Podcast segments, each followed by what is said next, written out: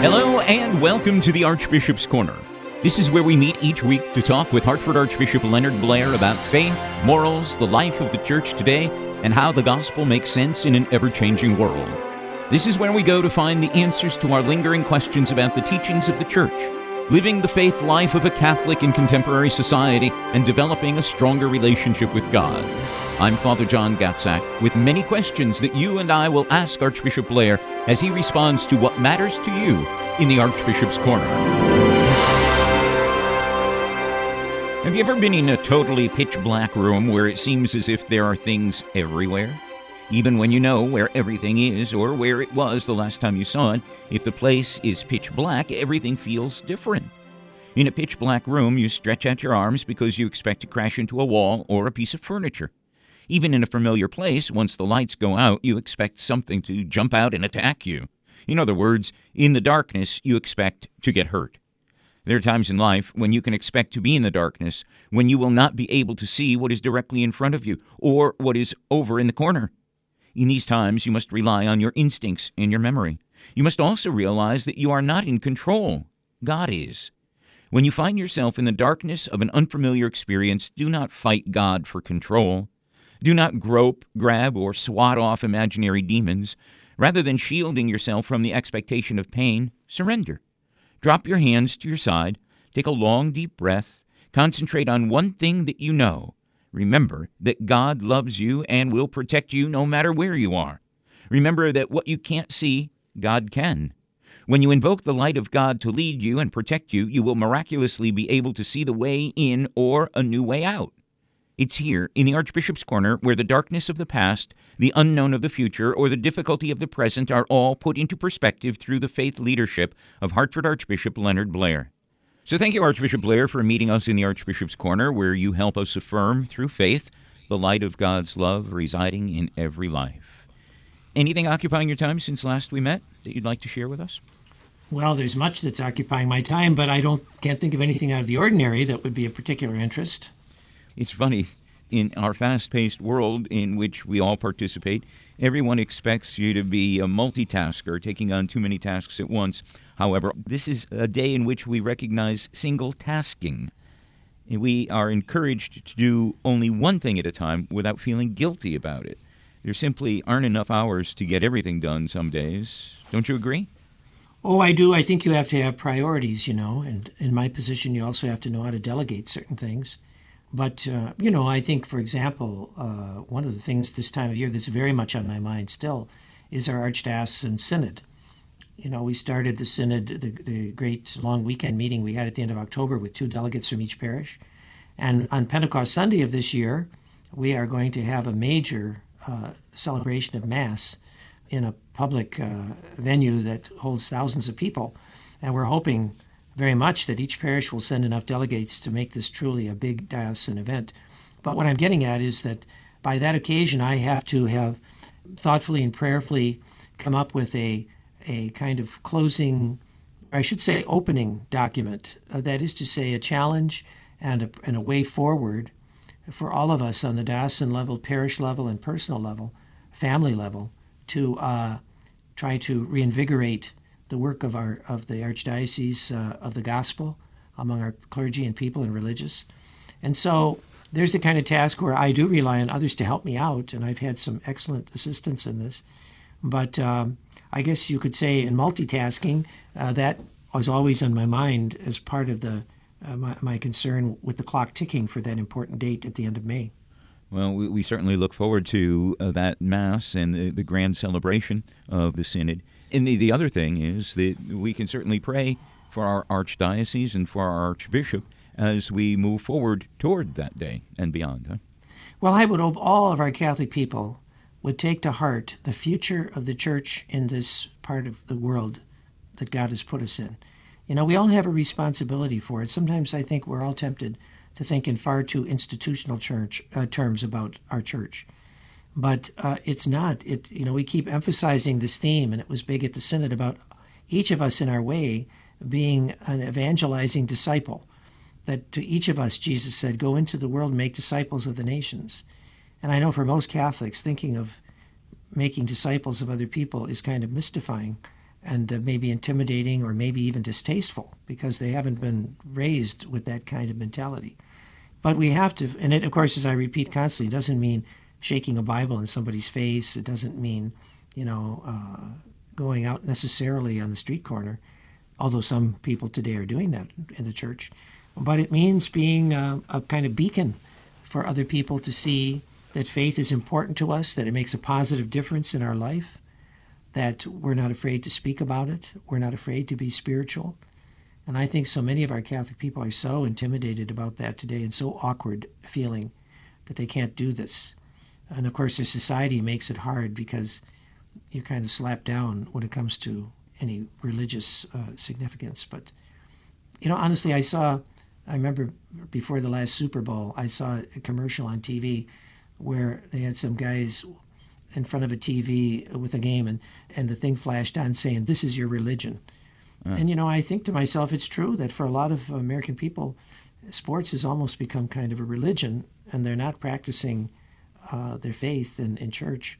Uh, so not to be dour about it, but yeah, we have to get out there and, and be counted. We have to be Christ's witnesses.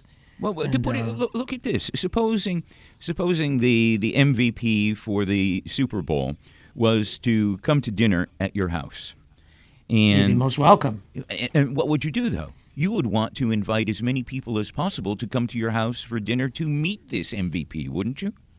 The same thing would the be bounds of courtesy, right?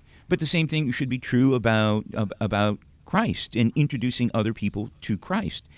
We should want to introduce as many other people to Christ as we possibly can. If he is important in our lives, then we would want to share him with as many as possible. Absolutely, because we ultimately have to be concerned about the eternal welfare of, of our neighbor, you know. And uh, I mean, in a day when uh, the common philosophy and, and spirituality is that it doesn't make any difference what you believe and that, you know, I suppose everybody's going to heaven anyway. Well, you don't have much motivation for doing that, but that's not what the gospel says. It's not what the church teaches. It's not what the great spirituality of the church and its many saints has been for 2,000 years. And so, you know, there is an urgency and importance, uh, a life changing decision and uh, eternal destiny that's involved in these things, and we, we really have to we really have to do what Christ commanded us to do. We're talking about life changing decisions. This is an opportunity this week to examine one of those perhaps life changing decisions that we can make because Tuesday is Mardi Gras, a time to eat all you want, everything and anything, and party. It's also known as Fat Tuesday or Shrove Tuesday. The original intent of Mardi Gras has always been to indulge within the context of Catholic morality and reason. It, it is the last day before the start of Lent, before Ash Wednesday. Should Catholics really be participating in Mardi Gras celebrations right before one of the most important holy days of the, of the year, Archbishop?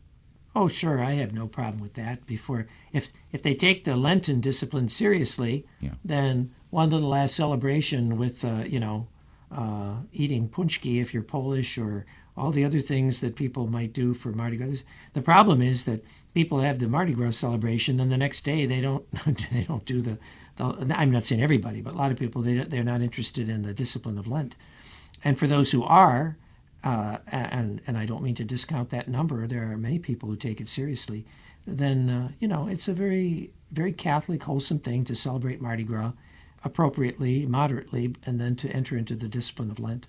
We'll talk about Ash Wednesday because this is obviously one of the most important holy seasons in the liturgical calendar.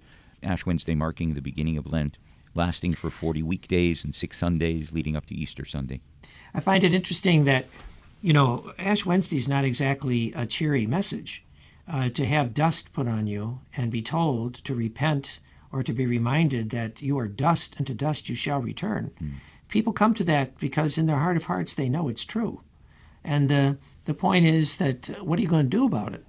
And uh, Jesus tells us what to do about it. And the church prolongs the message. So it's trying to get people to take that to heart in a, in a good way, not a nasty way, and, and to do something about it. To, you know, the gospel message, when Jesus, the first thing he said in his public ministry was repent and believe. And that's exactly the same message we have for, for all of us, including ourselves today repent and believe. So, what would some of your recommendations be for the everyday ordinary Catholic in order to observe the Lenten season adequately, or maybe adequately isn't isn't the right word. So observe the Lenten season so so that yes, so that it does have some bearing on our faith lives.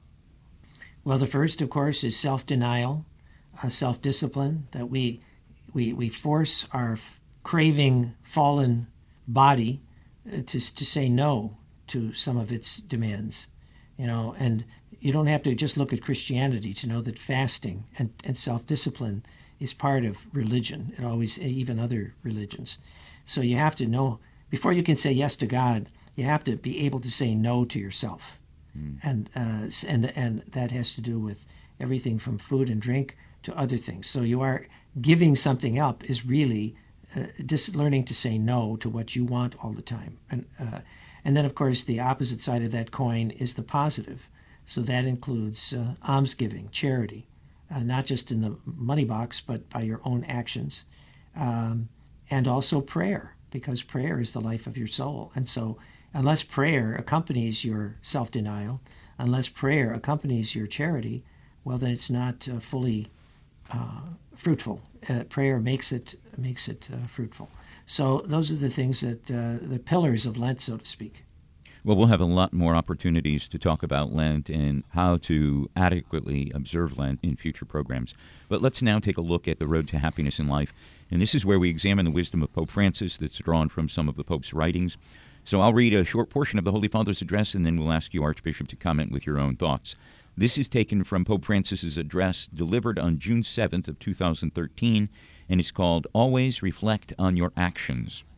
The Pope says, I would like to discuss two fundamental values freedom and service. First of all, be free people. What do I mean by that? Some people might think that freedom means doing whatever you want, seeing how far you can go, seeking thrills to overcome boredom. This is not freedom. Freedom means being able to think about what we do, being able to judge what is good and what is bad. Freedom means always choosing the good because this type of behavior leads to growth. Let us be free in order to be good. Do not be afraid to go against the flow, even if it is not easy. Being free to choose goodness is demanding, but it will make you into a person with backbone, someone who can face life and people with courage and patience. Archbishop, your thoughts?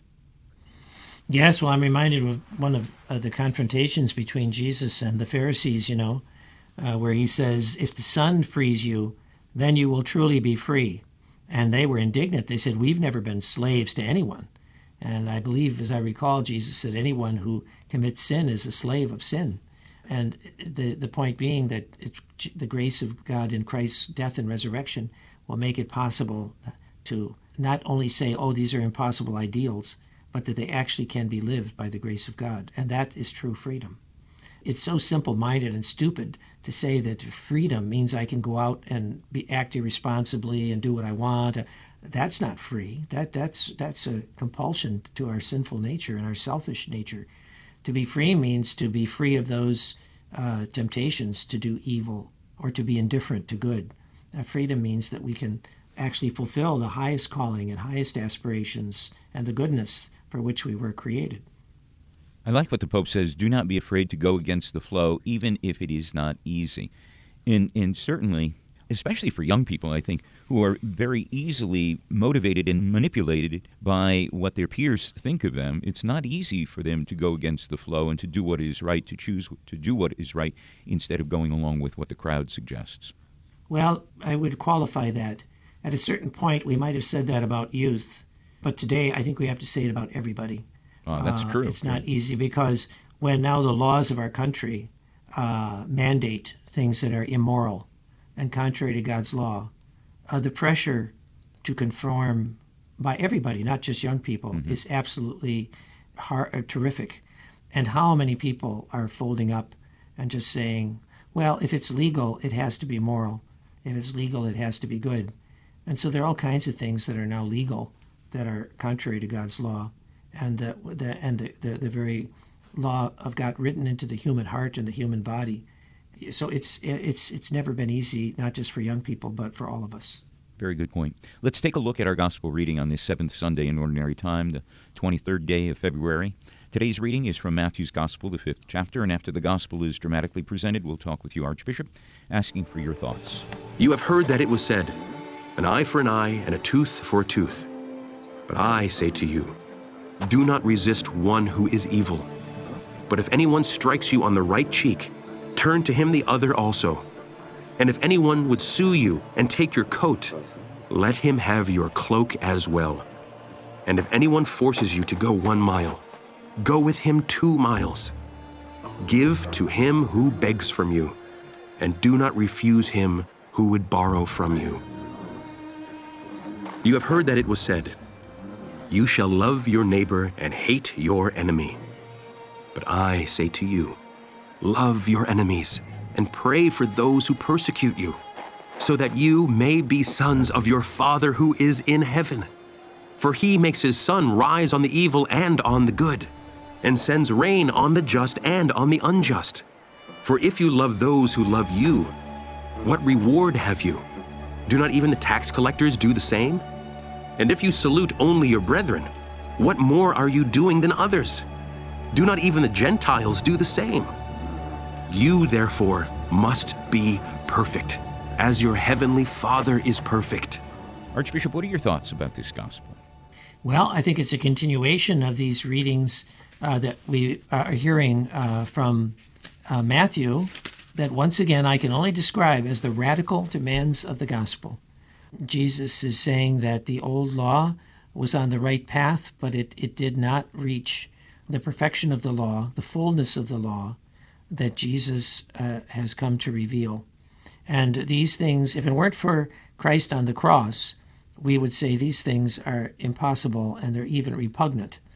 But we have to, when we see what happened with Jesus, who's gone before us as the perfecter of our faith, then we have to do as he did, knowing that our vindicator lives, and knowing that precisely because we submit ourselves to what appears to be evil, or not just appears to be, but is evil, and to things that are unjust, and to things that that uh, go against the grain of our feelings of hatred or vengeance or whatever, that if we are godlike in imitating Jesus, then we will be vindicated and we will find a solution or a resolution in God that lasts forever.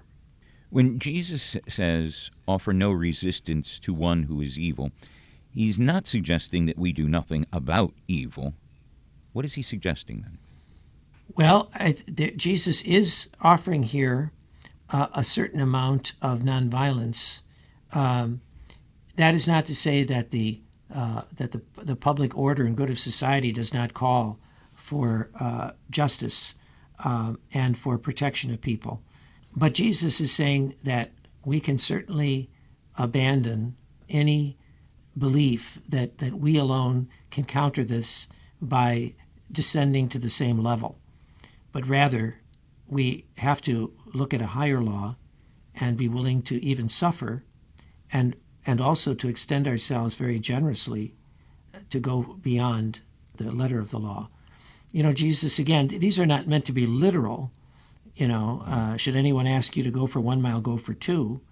Uh, it's, it's, it's a principle or, uh, of service and of, of self giving that we are to go beyond what we're strictly obligated to do by the law. We're to go beyond that, uh, knowing that uh, we have a just judge and a rewarder who is in heaven and who will reward, reward us. Is it love that takes us beyond the law? For instance, if someone wants my tunic, I'm to give him my cloak as well. Give to the one who asks of you. Do not turn your back on one who wants to borrow. I would think that it would be the motivation of, of loving that gives me the opportunity to do that, to give and go beyond just giving what the person asks of me. Well, look at it this way if this world were all that there is, then these kind of calculations that we make would probably make sense. But if the, but the fact that this world is not all there is, mm-hmm. in fact, this world is a drop in a bucket. It's a flash in a pan compared to all eternity. Uh, Jesus says, if you live by the perfect law of love, which I have lived and have shown you, then you have nothing to lose. You're, you're, you're not going to lose, you're going to gain. Uh, uh, and that takes a deep faith on our part, but that's the reality. you know, I often say, you know, God is perfectly just and perfectly merciful, and we can't understand how that can be. But we will see one day in, in eternity what that means. So we don't have to get all upset about uh, vindicating ourselves or whatever. We we uh, are trying to, you know, it, it doesn't mean that we, we become just uh, pincushions. You know, we obviously yeah. have responsibilities in this world for justice, for truth, for whatever. But Jesus is giving us this radical vision of the fact that in the end, we can be perfectly confident uh, that our Heavenly Father uh, sees and knows all things, and He is a perfect and just and merciful judge.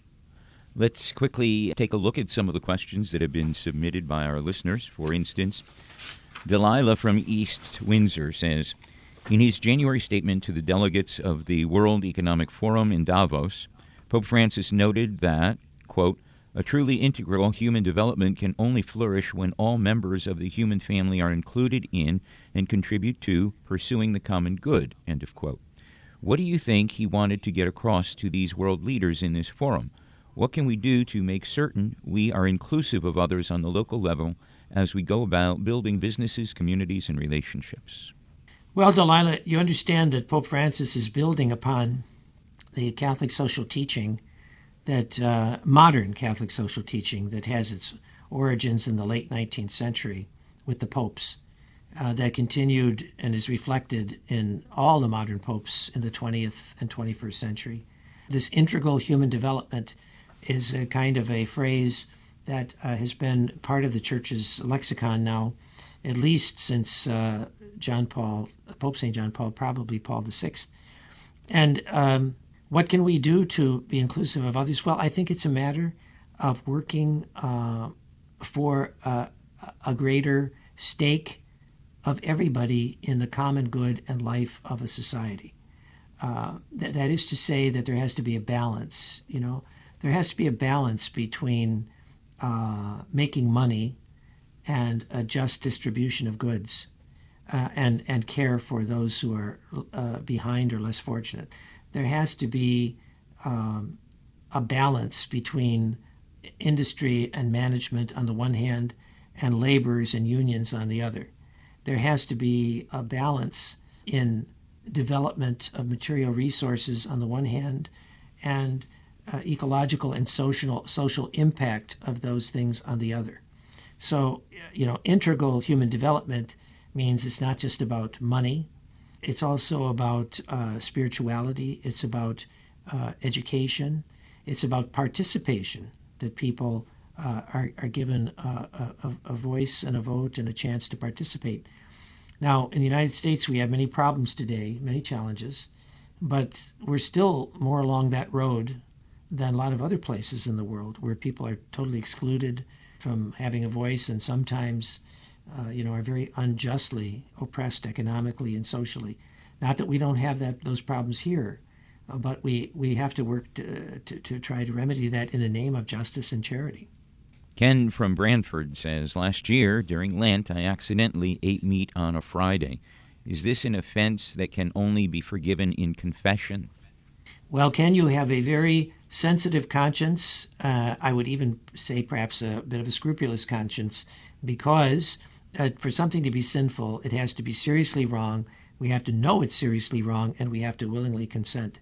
If you uh, accidentally ate meat because you forgot, well, join the club because mm. I have done that too. So have I. And and no, it, the fact of eating, if you had no intention of d- d- breaking it, you just didn't remember, then no, that's not not uh, anything that needs to be confessed. Uh, and while we're talking about it, on, with Lent uh, being here, um, you know, just a reminder that uh, Ash Wednesday and Good Friday are days of fast and abstinence, and the Fridays during Lent are days of uh, abstinence from meat. Um, now, remember too in, in church law that strictly speaking, there are age limits on this. Not everybody's obligated depending on their age. I think personally that the canon law is ridiculously lenient when it comes to those of us who are older because we're not obliged by these things. I don't remember the exact age, but it's, I think, people in their, well, it's very early. And I would say, by the letter of the law, that's true, and we do respect that. I wouldn't criticize anyone who, uh, uh, you know, said, well, that's the way it is.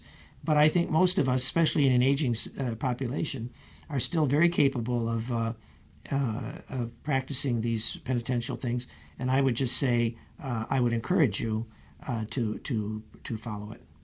By the looks of most of us, I think we can well afford to fast and abstain during Lent. Are you saying that I'm getting fat? No, I didn't say that. I didn't say that.